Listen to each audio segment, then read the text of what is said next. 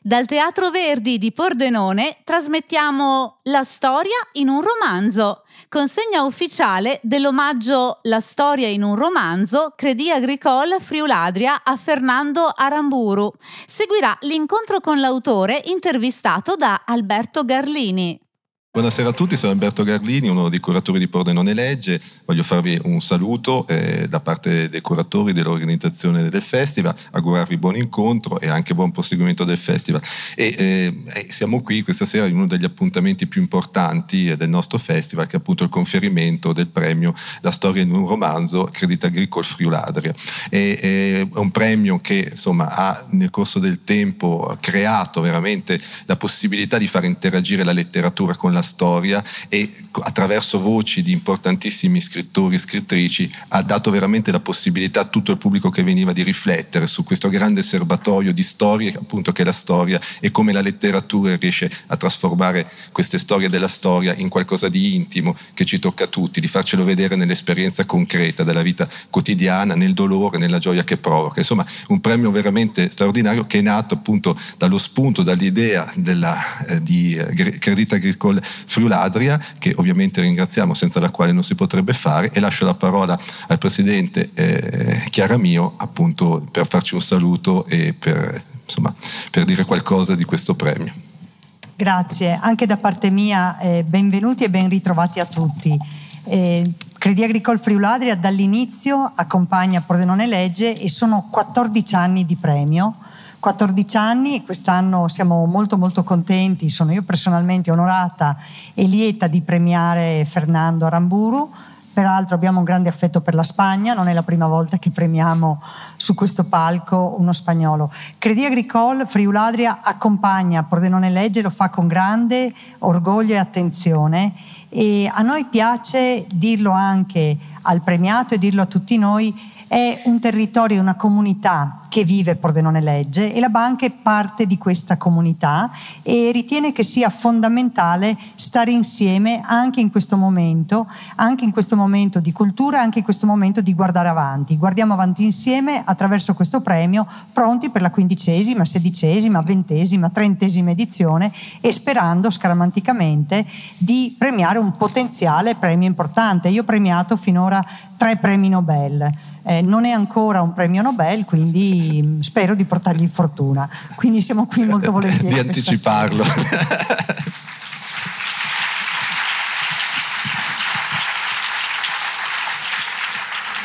Allora, leggo la motivazione e, e la leggo, leggo il testo, insomma. Il premio Credita Agricole Friuladre, la storia in un romanzo, va a Fernando Aramburu per la magistrale capacità dell'autore di raccontare, grazie a un'alta concezione della letteratura, le ferite ancora aperte di una società segnata da contrapposizioni violente e terroristiche che hanno lacerato le intime fibre di famiglie, affetti, amori e amicizie. Forte di una cristallina visione etica, Aramburu cerca sempre di sviscerare la complessità dell'essere umano in tutto ciò che lo contraddistingue e lo costituisce, dalle ragioni dell'odio e della morte a quelle della vita capace di pace e di perdono.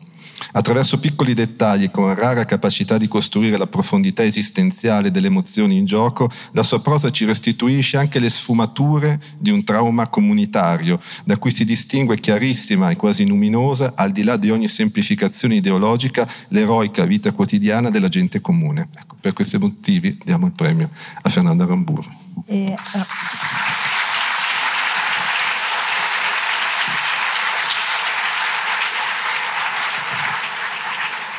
Nel consegnare il premio, eh, la cui motivazione è appena stata letta, racconto anche, il pubblico affezionato di Pordenone Legge sa di cosa si tratta, Credi Agricole Friuladria interpreta questo premio con il tallero d'argento di Maria Teresa d'Austria, eh, che è stato coniato alla fine del 1500, utilizzato a metà del XVIII secolo come moneta unica dell'allora impero eh, d'Austria. È un euro ante litteram, da banca consegnare un, eh, un denaro, un soldo, un, un tallero eh, ci viene anche facile, ma è questo auspicio di una moneta che dura nel tempo, ma soprattutto che ha il valore della capacità di unire e di andare oltre i confini. Con grande piacere lo consegno a Fernando Aramburu.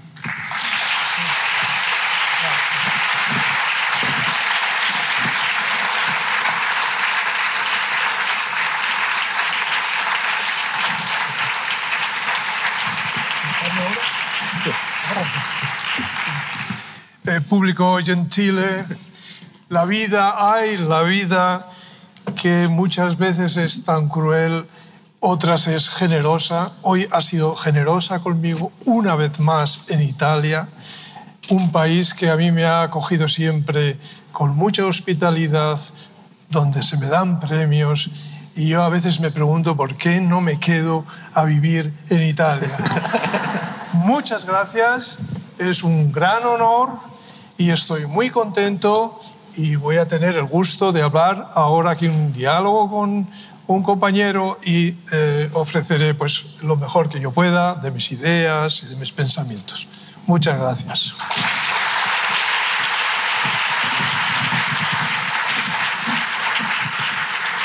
La vita, la vita, la vita a volte è molto crudele, a volte invece è generosa e questa volta, per l'ennesima volta, è generosa con me qui proprio in Italia. È un paese che mi ha sempre accolto, che mi ha sempre dimostrato la sua ospitalità, mi hanno consegnato dei premi e a volte mi chiedo perché non rimango a vivere proprio qui in questo paese. Grazie veramente di cuore, è un onore poter ricevere questo premio e sono contento adesso di partecipare a questo incontro per presentarvi le mie impressioni e le mie idee. Grazie. Grazie.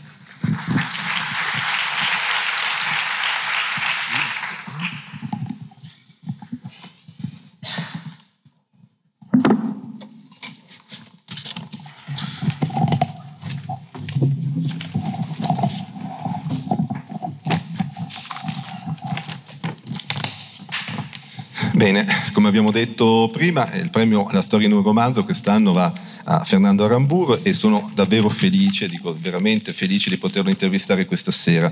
Vi dico una mia impressione di lettura quando ho letto Patria, che è il romanzo per cui abbiamo pensato di conferire questo premio qualche anno fa, sono rimasto letteralmente stregato, rapito dalle pagine. Per molto tempo mi sono chiesto quali fossero i meccanismi della violenza, come nasce, come si contagia, come crea una ideologia, come divide le persone, come si insinua soprattutto nella vita individuale, in una rete di connivenza e di vergogna. E poi, dall'altra parte, com'è possibile, dopo che la violenza ha diviso, dopo che il sangue è stato versato, dopo che ci si divide appunto in vittime carnefici, com'è possibile il perdono, la pace? Ecco, questo libro entra secondo me in modo magistrale dentro i meccanismi, eh, di, questi meccanismi di, e li racconta in un modo precisissimo, ricco di valore umano. Credo che molte società vivano dentro un incubo del genere, una situazione bloccata in cui un momento di violenza, una stagione di violenza può decidere le vite individuali di tutte le persone. Aramburu con Patria ci parla dei paesi baschi, eh, dell'ETA, che è un'organizzazione nazionalistica e terrorista che ha causato più di 800 morti. E come, però, come scrive nel Rumore di questo tempo, un altro bellissimo libro che è uscito quest'anno che raccoglie eh, dei suoi articoli, eh, la Spagna non è l'unico paese per il quale la memoria dei sanguinosi eventi del passato costituisce un frequente motivo di dissenso. Sangue versato stato che ancora chiede di essere ricomposto, una completa pacificazione, un perdono. Molte cose che sono scritte in questo libro, come la violenza tocca le vite individuali, come entra nei rapporti familiari, come divide le persone, sono cose che abbiamo vissuto ovviamente anche qui in Italia, in periodi storici tremendi come la guerra civile dopo il 1943, come il terrorismo che abbiamo vissuto negli anni 70.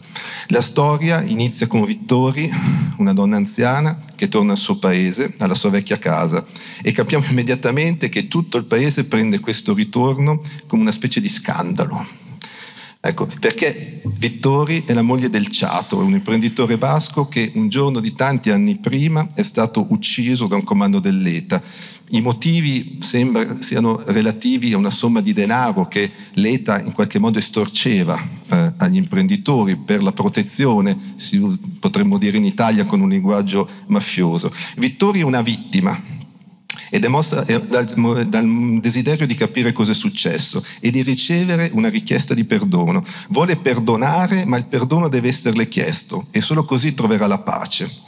Ecco, nel rumore di quest'epoca, proprio su questo tema, Aramburu scrive nelle strade dei Paesi Baschi non rimangono quasi vestigia della lunga serie di atrocità che hanno punteggiato la loro storia negli scorsi decenni.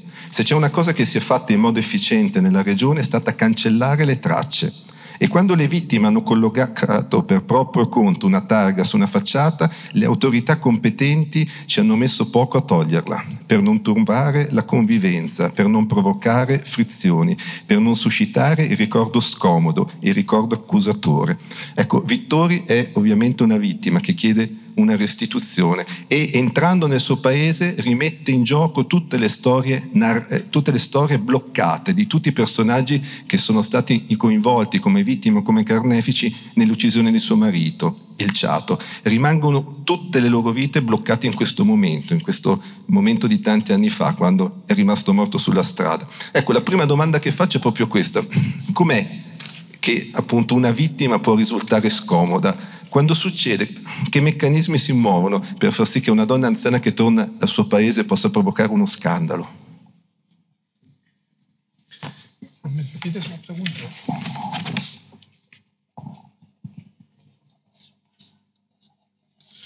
Sí, bueno, esto pasa, efectivamente, no es una invención del, del escritor, sino que eh, en el caso de ETA en el País Vasco, pues eh, duró mucho tiempo porque tenía mucho apoyo popular, particularmente en los pueblos.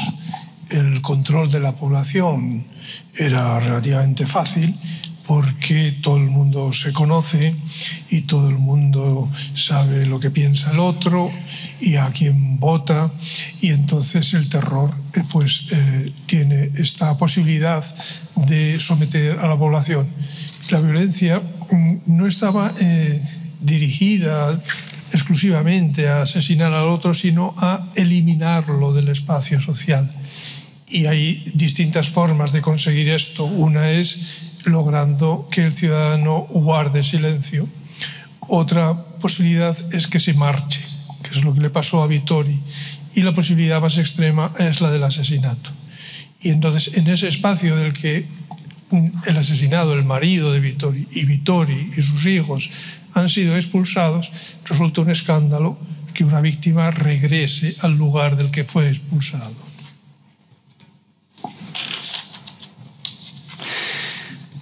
Sì, questa sicuramente non è un'invenzione dello scrittore. Eh, ETA ha sicuramente eh, colpito i Paesi Baschi per un periodo molto molto lungo cui, durante il quale godeva dell'appoggio popolare, perché soprattutto nei paesi piccoli il controllo sulle persone era cosa facilissima, tutti si conoscevano, tutti sapevano quali erano le proprie le, le opinioni dell'altro, tutti sapevano come votava e quindi il terrore eh, è stato molto facile quindi eh, sottomettere con il terrore la della popolazione. La violenza, eh, beh, eh, ci sono diversi tipi di... La violenza alla fin fine non si limita soltanto all'assassinio di una persona, ci sono diversi modi per esprimere la violenza all'interno di uno spazio sociale. Puoi fare in modo che le persone, i cittadini rimangano in silenzio, puoi fare in modo che vadano via dal loro, dal loro, paese, oppure poi effettivamente scegliere la forma più violenta, quella dell'omicidio. Bene, nel mio romanzo eh, Vittori, il marito assassinato e i figli sono colpiti da questa violenza e quindi è veramente uno scandalo quando la signora anziana decide di ritornare nel proprio paese di origine. E ci sono due personaggi che sono su fronti contrapposti eh, e sono Vittori e Miren. Miren, Vittori abbiamo detto è la moglie del Ciato ed è la vittima che ha subito appunto questa tragedia nella famiglia, l'uccisione del marito, freddato appunto su una strada in un giorno piovoso. Miren invece è la madre de, di uno di quelli che potrebbe essere il killer del, eh, del marito ed erano due amiche, amiche fratelli, amiche per la pelle eh, e sono state divise. Ecco. E sono loro i personaggi principali, sono queste due donne che devono trovare il modo di eh, riconnettersi, di stare insieme. E nel rumore di quest'epoca ehm, Aramburu scrive, comandare in casa è stato di solito una conseguenza del carattere, della responsabilità organizzativa e dell'eccesso di lavoro, dal cui insieme può darsi che derivi un'illusione di uguaglianza, perché erano le donne nei Paesi Baschi che comandavano in casa. È ingenuo pensare che una donna sia pienamente emancipata in condizioni di scegliere uno sviluppo pieno delle sue potenzialità perché decide ciò che cucinerà domani o sceglie la marca di detersivo con cui laverà i panni sporchi della sua famiglia. Ecco, anche Vittorio e Mire Viren sembrano comandare, sono loro che muovono la storia, ma a me sembrano entrambe vittime della violenza di fondo.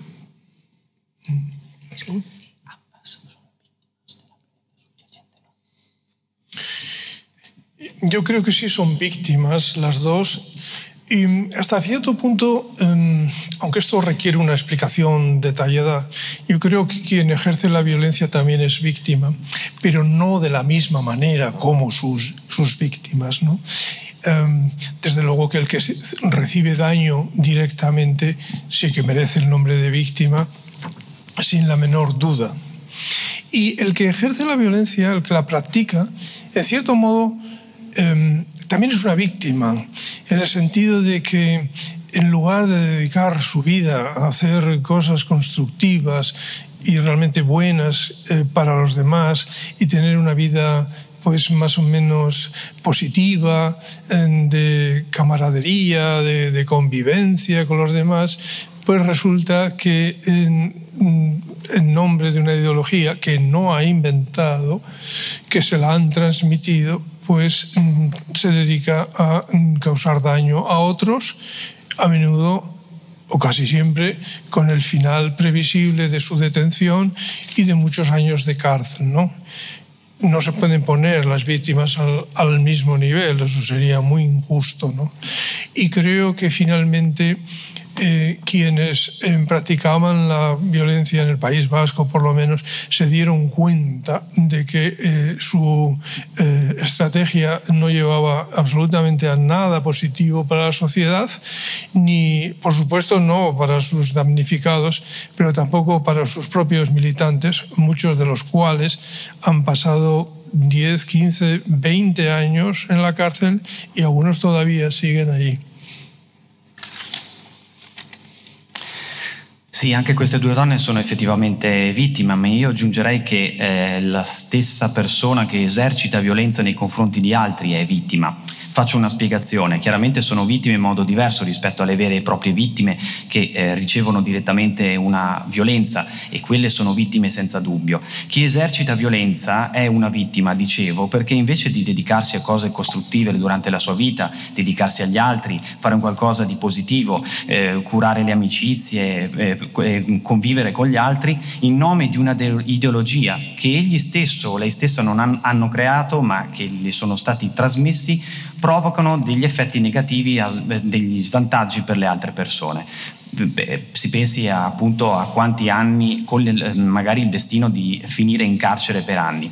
Chiaramente sono vittime che non vengono poste sullo stesso livello, sarebbe ingiusto porle sullo stesso livello rispetto a chi subisce violenza. Nel caso dei Paesi Baschi ehm, la violenza che ha caratterizzato la nostra regione effettivamente poi si sono resi conto che la strategia dei militanti non avrebbe portato nulla di positivo per la società e aggiungo anche che molti militanti hanno trascorso 10, 15, 20 anni in carcere ed alcuni sono ancora in carcere. A proposito delle vittime, di coloro che sono stati proprio uccisi, c'è questa, mm, questo brano che mi ha molto colpito e riguarda la morte di José Antonio Pardines o Pardines, non so esattamente come Pardines. si pronuncia. Pardines. Eh. E eh, scrive appunto il lavoro degli storici mostra che José Antonio Pardines morì di diverse morti simultanee quel 7 giugno 1968. C'è la morte causata dalle pallottole uscite da due pistole differenti, la morte della sua identità personale perché venne trasformato in una pedina simbolica del franchismo, la morte, che è uno scherno, della sua dignità perché servì a fare in modo che il suo assassino fosse elevato dai suoi adepti e simpatizzanti alla categoria di eroe inaugurale del martirologio e anche quell'altra morte, quella della memoria dei suoi compatrioti. Ecco. E, e scrivi anche che questa morte inaugurò il concetto di morte giusta, che delle persone potevano essere uccidibili. Ecco, questo mi sembra proprio il, il, il fulcro, che quando si arriva a considerare una persona uccidibile, quando eh, l'ETA è spesso ripetuto nel romanzo dalle persone che fanno parte appunto dell'ETA, l'ETA non sbaglia mai, no? dice, se decide la morte di una persona non sbaglia. Ecco, quando è che si arriva a questo meccanismo per cui una persona è considerata uccidibile? Si può uccidere quella morte giusta. Creo que he entendido, sí. Bueno, efectivamente, eh, eh, los 850 y tantos asesinados lo fueron, incluyendo niños y personas que pasaban eh, por la calle en el momento más inoportuno de su vida, eh, son muertos lógicos, que decía Albert Camus, es decir, son, son asesinados en nombre de una ideología que tiene unos objetivos. Y entonces eh, mm, es la propia ETA la que decide, la que se erige en juez de las vidas ajenas y, mm, y además implementa un mecanismo de acción que exige muertos regularmente. ¿sí? Primeramente, claro, en tiempos del franquismo, pues los, los eh, objetivos eran mm, pues, la policía y los militares. Y cuando en el año 76 pues, comenzó la mm, democracia española, al principio pues defectuosa, pero luego se fue mejorando, todos pensábamos que el terrorismo pararía puesto que ya estaba la sociedad implicada en la creación de una, de una democracia, se decidió una amnistía general, se mm, legalizaron todos los partidos, se celebraron elecciones generales libres y sin embargo en esa situación que era tan esperanzadora, ETA empezó a matar todavía más. La mayoría de las víctimas de ETA se produjeron durante la democracia. Y es que además pronto eh, la organización comenzó a asesinar a políticos y eh, de los partidos, claro, que consideraba que eh, se oponían a, su objetivo. ¿no? Y finalmente, pues ese dinamismo de acción violenta parece que se automatizó es decir, que funcionaba por sí solo, aunque hubiera alguna dirección en el sur de Francia. Lo que pasa es que además los detenían continuamente y se iban sucediendo jefes que cada vez duraban manos, menos. Bueno, pues al final en la lista de muertos pues hay 23 menores de edad, más de 40 mujeres, algunas embarazadas, propios militantes de ETA. Es decir, que esto eh, llega un momento en el que no hay quien lo domine y, bueno, ha sido un, asunto de lo más lamentable y triste que dividió a los vascos, por ejemplo, que partió familias, que rompió amistades, que finalmente llegó a su fin y ahora en la sociedad vasca nadie defiende aquello, ni siquiera los que tienen el mismo fin político porque eso es lo peor che le può succedere a una società. Dal Teatro Verdi di Pordenone trasmettiamo La storia in un romanzo, consegna ufficiale dell'omaggio La storia in un romanzo Credi Agricole Friuladria a Fernando Aramburu. Seguirà l'incontro con l'autore intervistato da Alberto Garlini. Sì, più di 850 morti, eh, di morti eh, ammazzati, anche bambini, anche semplicemente passanti che passavano nel, nel, momento meno opportuno della loro vita in un determinato punto, e tutto in nome di un'ideologia che aveva determinati obiettivi. E eh, una ideologia che portò a eh, decidere della vita altrui. Eh, era entrato in azione un vero e proprio meccanismo, un meccanismo che eh, esigeva morti regolarmente. All'inizio le azioni dell'ETA erano volte, durante il franchismo, eh, erano volte a colpire la polizia, i militari. Poi nel 1976, eh, come sapete, è iniziata la democrazia anche in Spagna, con qualche difetto sicuramente, però è iniziata e tutti noi pensavamo che il terrorismo eh, bloccasse, bloccasse queste azioni armate e violente, alla luce anche della creazione di questo nuovo Stato democratico, dell'amnistia generale che era stata prevista, della legalizzazione di tutti i partiti e delle elezioni libere che si erano tenute. Ciò nonostante, nonostante le molte, molte speranze, i morti continuarono, eh, le persone continuarono a morire. La maggior parte delle persone cadute a causa dell'ETA sono cadute durante il periodo democratico. E all'inizio e chiaramente venivano colpiti, iniziò anche a l'ETA iniziò a colpire anche eh, la politica, chiaramente rappresentanti di partiti che non la pensavano come, eh, come, ETA e questo si convertì in una sorta di dinamismo dell'azione violenta che si autoalimentava e si autoregolava. Eh, vediamo ad esempio quanto è, successo, eh, quanto è successo anche nel sud della Francia dove per esempio eh, fuggivano alcuni capi di ETA, capi di ETA che venivano magari anche incarcerati e poi si c'era comunque qualcuno che prendeva sempre il loro posto. Beh, eh, posso fare un conto delle morti, 23 erano minorenni, più di 40 donne, anche donne incinte, anche stessi militanti, militanti di ETA. Scusate anche stessi militanti di ETA e eh, è una violenza che purtroppo ha colpito il nostro paese, molto triste, che ha diviso i baschi, che ha diviso intere famiglie, che ha, eh, ha diviso anche l'amicizia. Adesso eh, anche alla fin fine, anche nei Paesi Baschi, nessuno difende quelli che hanno eh, provocato queste violenze. Ecco, e queste violenze provocano appunto eh, delle vittime che non sono poi la persona, solo la persona che, che, che viene uccisa, ma sono anche i suoi familiari e, tutto, eh, tutte le persone che rimangono. E in particolare eh, il Ciato aveva appunto la moglie eh, Vittori e aveva due figli, Nerea e Xavier. E entrambi questi due figli, di fronte a, questo, a questa cosa tremenda che gli capita, utilizzano due strategie diverse, chiamiamole così, per riuscire a sopportare quello che è successo. Da una parte Xavier si condanna a una infelicità senza desideri, come se fosse un dovere, vuole essere infelice.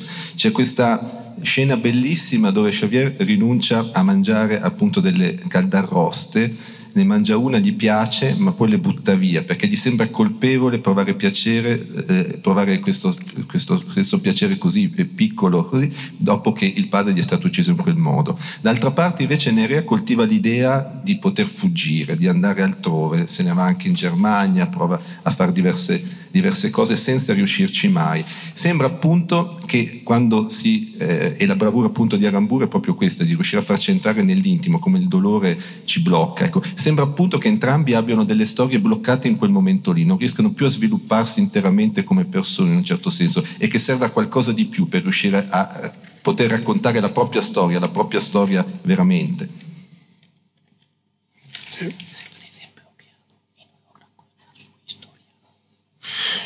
Bueno, esto cambia mucho de unas víctimas a otras.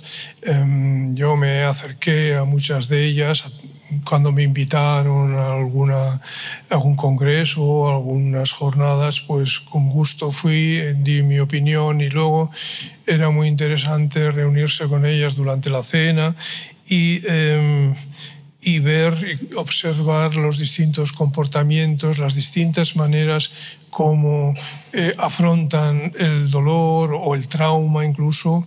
A mí me llamó la atención alguna vez em, ver a víctimas reunidas, víctimas quiere decir hijos o esposas, eh, hermanos, eh, alrededor de una mesa y, y observar que se reían mucho. Esto me llamó la atención, no es un caso general, y llegué a preguntar por qué. O sea, me admiraba verlos reír y ellos, alguno me dijo que, bueno, les habían arrebatado al padre, por ejemplo, pero no les habían arrebatado la alegría de, de vivir. ¿no? Estas cosas me impresionaban mucho. Um, bueno, mis personajes muestran otro tipo de, de comportamientos. He visto de todo en esta vida y eh, lo que yo hice fue pues, trasladar a un texto de ficción literaria estas vivencias que son tan personales y que son tan íntimas y a las que por regla general la prensa no atiende porque no las considera noticias.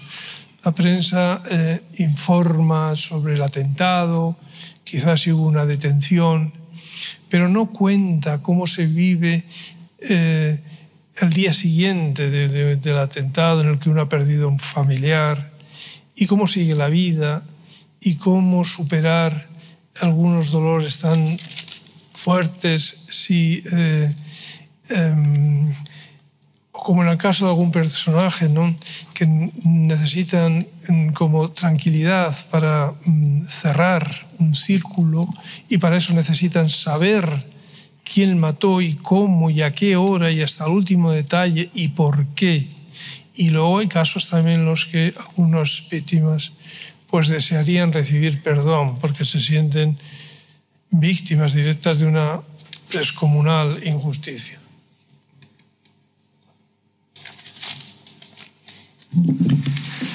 Dipende dalle vittime, ci sono diversi modi per reagire al dolore. Eh, ho partecipato spesso ad incontri, conferenze, giornate eh, a cui mi hanno invitato, partecipo sempre con molto piacere e eh, magari mi capita anche di andare a cena con queste persone, incontri ai quali partecipano parenti magari di vittime. E spesso vedo come queste persone eh, si comportano, come affrontano il dolore che spesso è diventato un trauma vero e proprio. E mm, eh, magari sono delle persone che de- sono delle serate, degli appuntamenti, incontri in cui si riuniscono figli di vittime, fratelli e si riuniscono attorno ad un tavolo.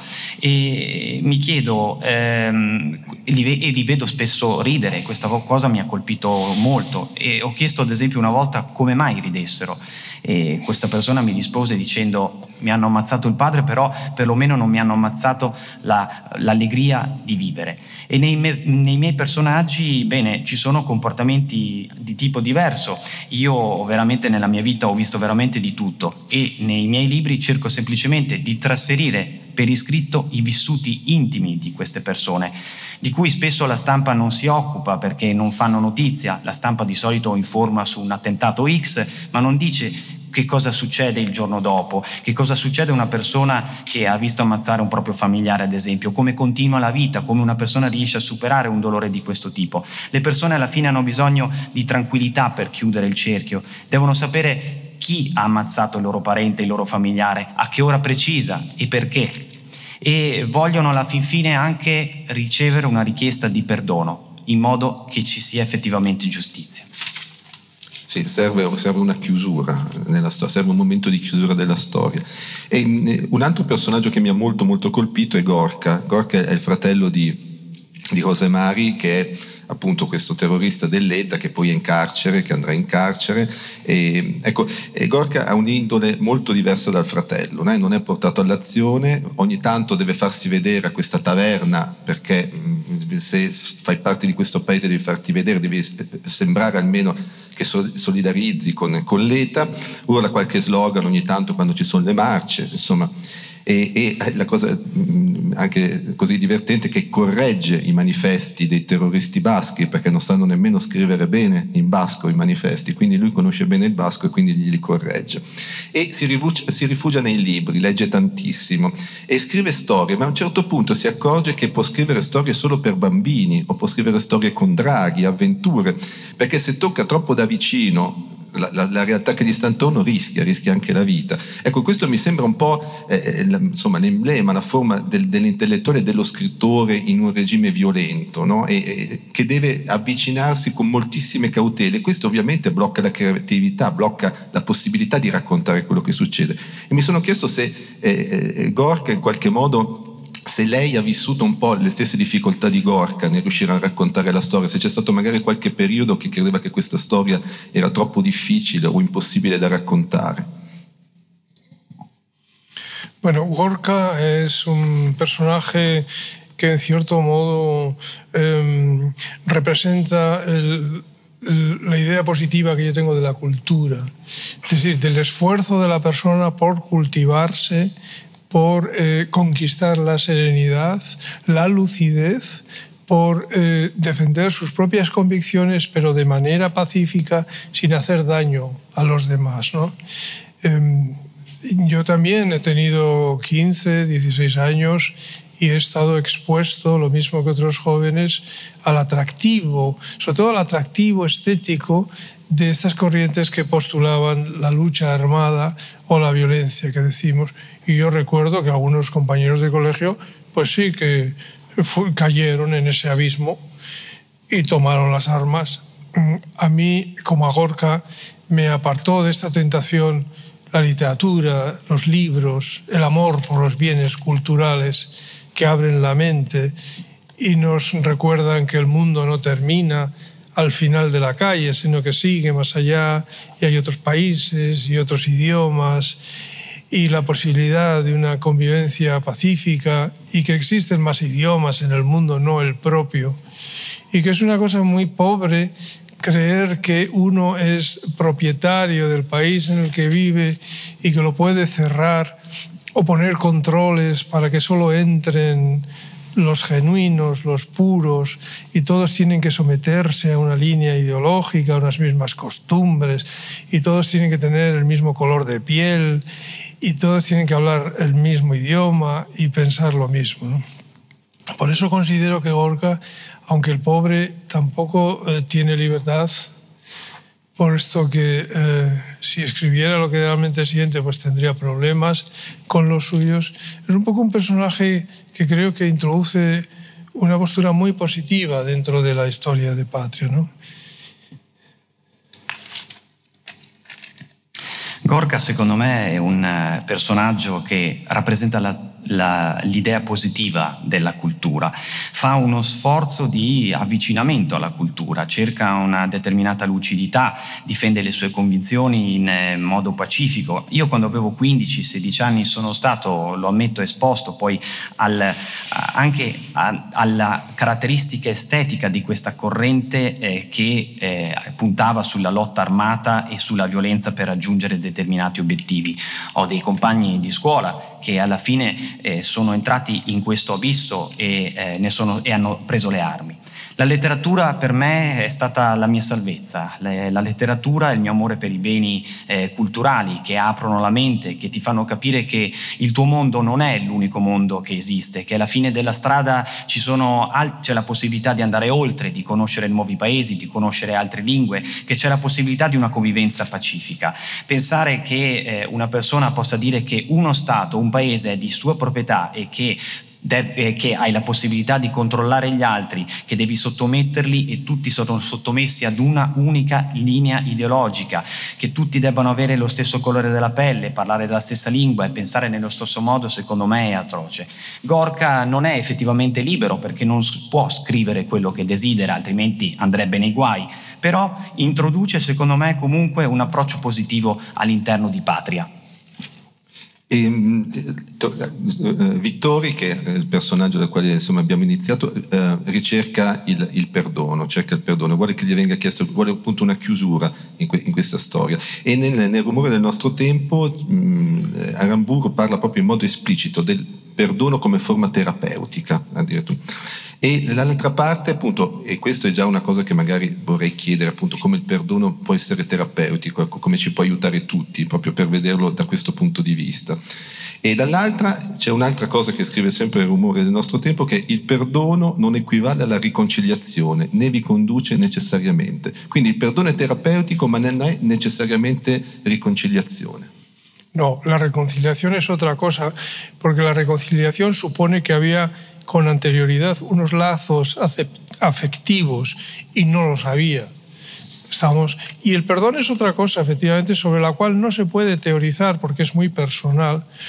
Y em, hablando con un psicólogo eh, en cierta ocasión, me explicó que el perdón es uno de los mm, eh, antidepresivos más efectivos que hay, porque permite em, a la víctima llegar a una situación como de final de dolor, tiene, la víctima toma conciencia de que su dolor no se va a reproducir, puesto que la persona agresora ya le ha confirmado que no hizo bien, que no fue justa y que por tanto hay arrepentimiento en el perdón.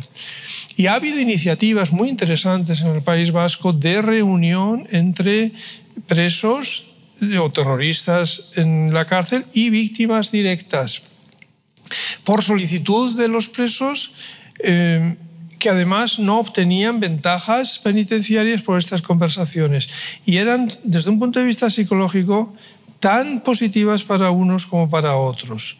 El terrorista, que había pasado muchos años solo en la cárcel, había hecho sus reflexiones, tenía problemas de conciencia y necesitaba también pedir perdón. No todos, desgraciadamente, pero sí algunos. Y para las víctimas también era un encuentro balsámico en el sentido de que se les reconocía que habían sido víctimas de una injusticia. Una víctima nunca deja de ser víctima, pero sí puede llegar a una situación en la que su mm, calidad, o sea, su naturaleza de víctima no va a empeorar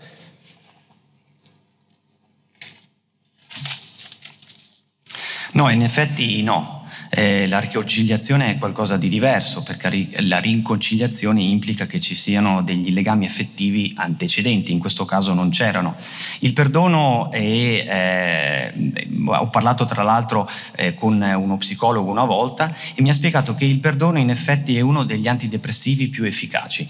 Perché? Eh, perché eh, la vittima chiude in un certo, qualco, in un certo qual modo il suo dolore, prende coscienza che il dolore non si riprodurrà perché ha avuto conferma dalla parte della persona che ha esercitato la violenza che si è pentito che non rifarà quello che è stato fatto. Nei Paesi Baschi ci sono diverse iniziative di riunificazione, di riunione tra eh, ex tra militanti che magari sono in carcere e vittime dirette della violenza di ETA e ehm, tra l'altro eh, una richiesta che è arrivata espressamente da parte di queste persone che erano, che sono erano in carcere senza ricevere poi degli sconti di pena o vantaggi diretti. Dal punto di vista psicologico questo ha degli effetti positivi sugli uni e sugli altri, da, sui terroristi perché per anni questi terroristi sono rimasti da soli nelle loro carceri e eh, si sono pentiti, hanno preso coscienza di quello che hanno fatto, per le vittime perché eh, vengono riconosciute come vittime e le vittime in realtà non smetteranno mai di essere vittime, però il fatto che, ven- che ci sia il perdono, che venga riconosciuto il loro status di vittime, perlomeno non peggiora la loro situazione. Dal Teatro Verdi di Pordenone trasmettiamo la storia in un romanzo consegna ufficiale dell'omaggio La storia in un romanzo Credit Agricole Friuladria a Fernando Aramburu. Seguirà l'incontro con l'autore intervistato da Alberto Garlini. In Patria c'è un momento che mi ha, mi ha molto colpito dove eh, Xavier va a una manifestazione appunto delle vittime dove parlano delle persone e parla appunto uno scrittore. Questo scrittore dice ho scritto senza odio contro il linguaggio dell'odio, ma ho scritto anche partendo dall'impulso di offrire qualcosa di positivo ai miei simili, a favore della letteratura e dell'arte, quindi a favore di ciò che di buono e di nobile nell'essere umano alberga e a favore della dignità delle vittime dell'ETA nella loro umanità individuale, non come semplici numeri di una statistica in cui si perdono i nomi di ciascuno, i loro volti concreti e le loro irriducibili caratteristiche personali. A me sono sembrate è sembrato un brano di poetica esplicita dove eh, lei ha detto quello che ha cercato di fare col libro. Sí, ese escritor soy yo y bueno, lo que hice fue mm, comparecer a la manera de Alfred Hitchcock en sus películas, me metí también eh, pronunciando unas palabras que dije precisamente en una reunión organizada por una asociación de víctimas y efectivamente esas palabras representan mi pensamiento. Yo no soy un personaje de la novela, yo soy una figura que aparece y además el personaje no está de acuerdo conmigo. Esto es un juego un poco inspirado en la literatura de Cervantes, que era muy amigo de, este tipo de bromas. ¿no? Y yo quería dejar bien claro que una cosa es lo que piensa el autor y otra es lo que dicen los personajes que no es lo mismo y no tiene por qué ser lo mismo, puesto que yo estoy eh, ofreciendo ficción, ¿de acuerdo? O sea, Patria no es un libro historiográfico ni sociológico, no es un ensayo, es una novela. Es verdad que el contexto y la época son reales, pero los personajes son invención del autor, aunque estén inspirados en personas que han existido verdaderamente. Questo scrittore a cui faccio riferimento sono io stesso, ho fatto un po' come Alfred Hitchcock nei suoi film e um, è una frase che, che, ho detto durante una di queste riunioni promossa dalle, da un'associazione di vittime. E però quello che penso, è il mio pensiero, eh, io non sono un personaggio del romanzo e sono semplicemente una figura che compare e una figura che compare e con cui il personaggio non è affatto d'accordo. Mi sono fatto un po' ispirare da, da Cervantes Chiaramente una cosa sono, è l'autore, quello che pensa l'autore, una cosa sono, è quello che pensano i personaggi, che non necessariamente devono essere sulla stessa linea. L'autore ha la funzione di narrazione e in Patria, che è un romanzo, non è un'opera sociologica o di carattere storiografico. In eh, Patria, dicevo, ho fatto riferimento con personaggi inventati a dei contesti e degli, a degli eventi reali.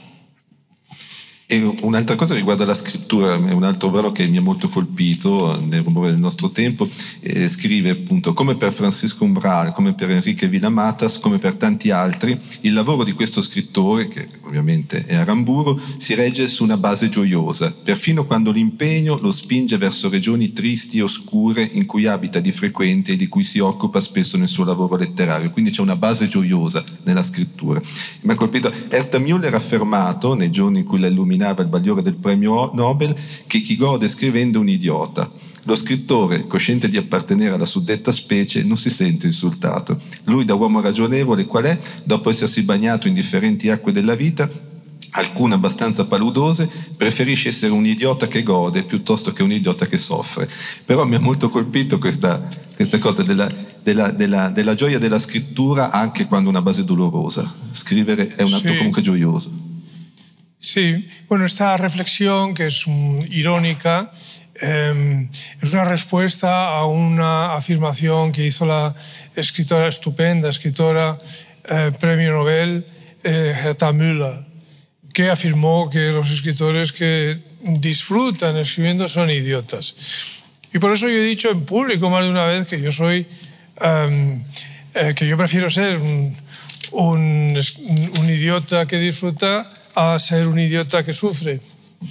Para mí la escritura, como para Umbral y para tantos otros, es una actividad gozosa, pero no gozosa en el sentido voluptuoso de la palabra, sino que mm, la escritura, el ejercicio diario de la escritura, mm, colma mi vida, me da un argumento para vivir, me hace la vida grata, me hace la vida interesante. Y lo sé además porque si algún día no escribo, mm, estoy como incómodo, no, no soy yo. Estos días últimos eh, estoy em, implicado en una eh, enorme campaña de promoción que me ha llevado por toda España. Y hoy aquí mañana vuelvo a Madrid por la mañana para llegar a tiempo de firmar libros en la feria del libro no puedo escribir y estoy un poco como fuera de mí um, y sufriendo porque no, porque no puedo escribir. Pero además hay otra cuestión y es que creo que un escritor debería ser dos personas. El que va por el mundo reuniendo experiencia personal, el que observa, el que habla con otros, el que escucha, y el otro que está en su casa eh, trabajando a partir de los materiales que le proporciona el que ha ido por el mundo y eh, ha reunido anécdotas, historias, episodios. ¿no? Y ahora estoy, ahora que viajo estos días mucho, estoy convertido en el escritor que se va llenando de imágenes y de anécdotas de, toda clase de episodios, etc. Y cuando vuelva a casa se las contaré al que está siempre escribiendo para que haga mis libros. Gracias.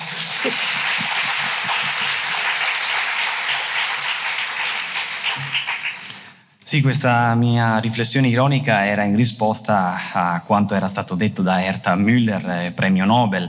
Eh, lei effettivamente diceva che chi gode scrivendo è un idiota e io invece risposi in questa mia riflessione che preferisco essere un idiota che gode piuttosto che un idiota che, che soffre, lo dissi tra l'altro in pubblico.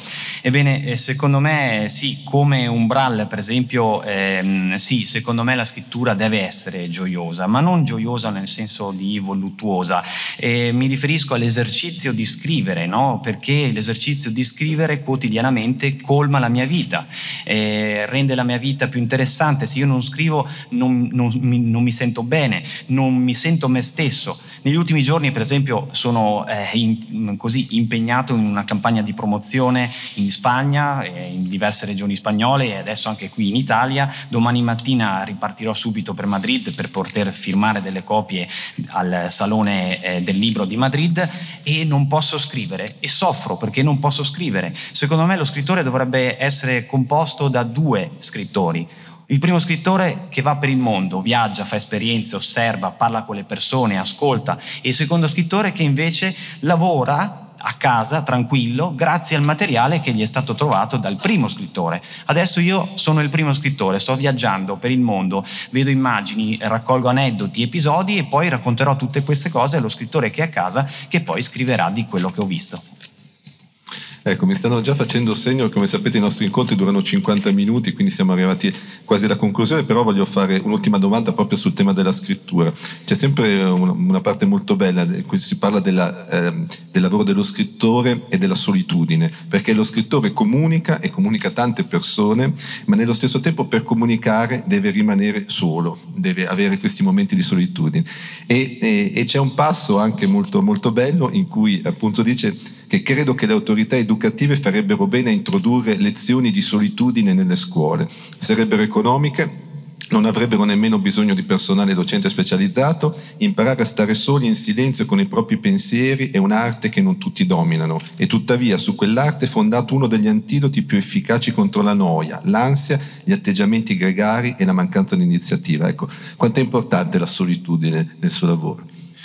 Um, yo creo que la soledad es muy importante y muy positiva para la persona, pero a condición de que la persona gobierne la soledad. Es decir, que su soledad sea voluntaria y la persona pueda poner fin a la soledad cuando lo considere oportuno. Está la soledad impuesta y esta soledad es ingrata y es muy desagradable. Pero en soledad el ser humano se vuelve creativo yo fui profesor de niños durante 24 años en, la República Federal de Alemania y lo comprobaba eh, continuamente. Es decir, que cuando los niños no tenían la posibilidad del móvil o del Tamagotchi, que estaba de moda entonces, entonces necesitaban hacer algo, pintar lo que fuera o inventar. Y esto creo que también eh, afecta a las personas mayores. La soledad voluntaria nos permite la reflexión, nos da sosiego, tranquilidad, nos vuelve creativos y nos pone en una situación muy curiosa a los escritores y es que para establecer una comunicación intensa con los demás por medio de la lengua escrita nos retiramos. O sea, estamos solos para poder estar con los demás y comunicarnos con los demás. Debemos de estar completamente locos, probablemente. La solitudine è importante, la solitudine è importante, è molto positiva per le persone, però deve essere una solitudine che le persone possano controllare, possano porre fine a questa solitudine volontaria quando lo desiderano. La solitudine imposta invece è molto molto spiacevole. La solitudine permette di essere creativi. Sono stato insegnante eh, di bambini per 24 anni nella Repubblica Federale di Germania e, e quando questi bambini non avevano il Tamagotchi che allora andava di moda o il cellulare, avevano la necessità di fare qualcosa, magari di disegnare, ma non riguarda solo i bambini, riguarda anche eh, gli adulti assolutamente e quindi la solitudine secondo me è sicuramente molto molto importante. Bene, eh, mi fanno cenno che dobbiamo veramente chiudere. E... Eh, Alberto, scusami, ma non avevo girato un foglio, scusatemi. Infatti, mi sembra che so- mancava una parte. Sì, quella... la solitudine anche... volontaria eh, che ci permette di essere riflessivi, ci permette di cercare la tranquillità, di essere più creativi. E eh, una situazione curiosa è quella degli scrittori che eh, cercano di comunicare in modo intenso con altre persone. Noi per poterlo fare ci ritiriamo, ci ritiriamo e siamo soli per stare e comunicare comunicare in modo più intenso con eh, i nostri lettori, con il pubblico. Forse gli scrittori sono veramente pazzi. Scusate, ma non avevo girato il foglio. Mi si era inceppato.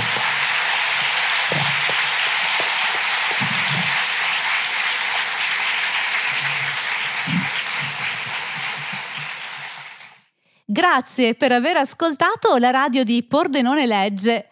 Tra poco in onda un altro incontro. Resta sintonizzato.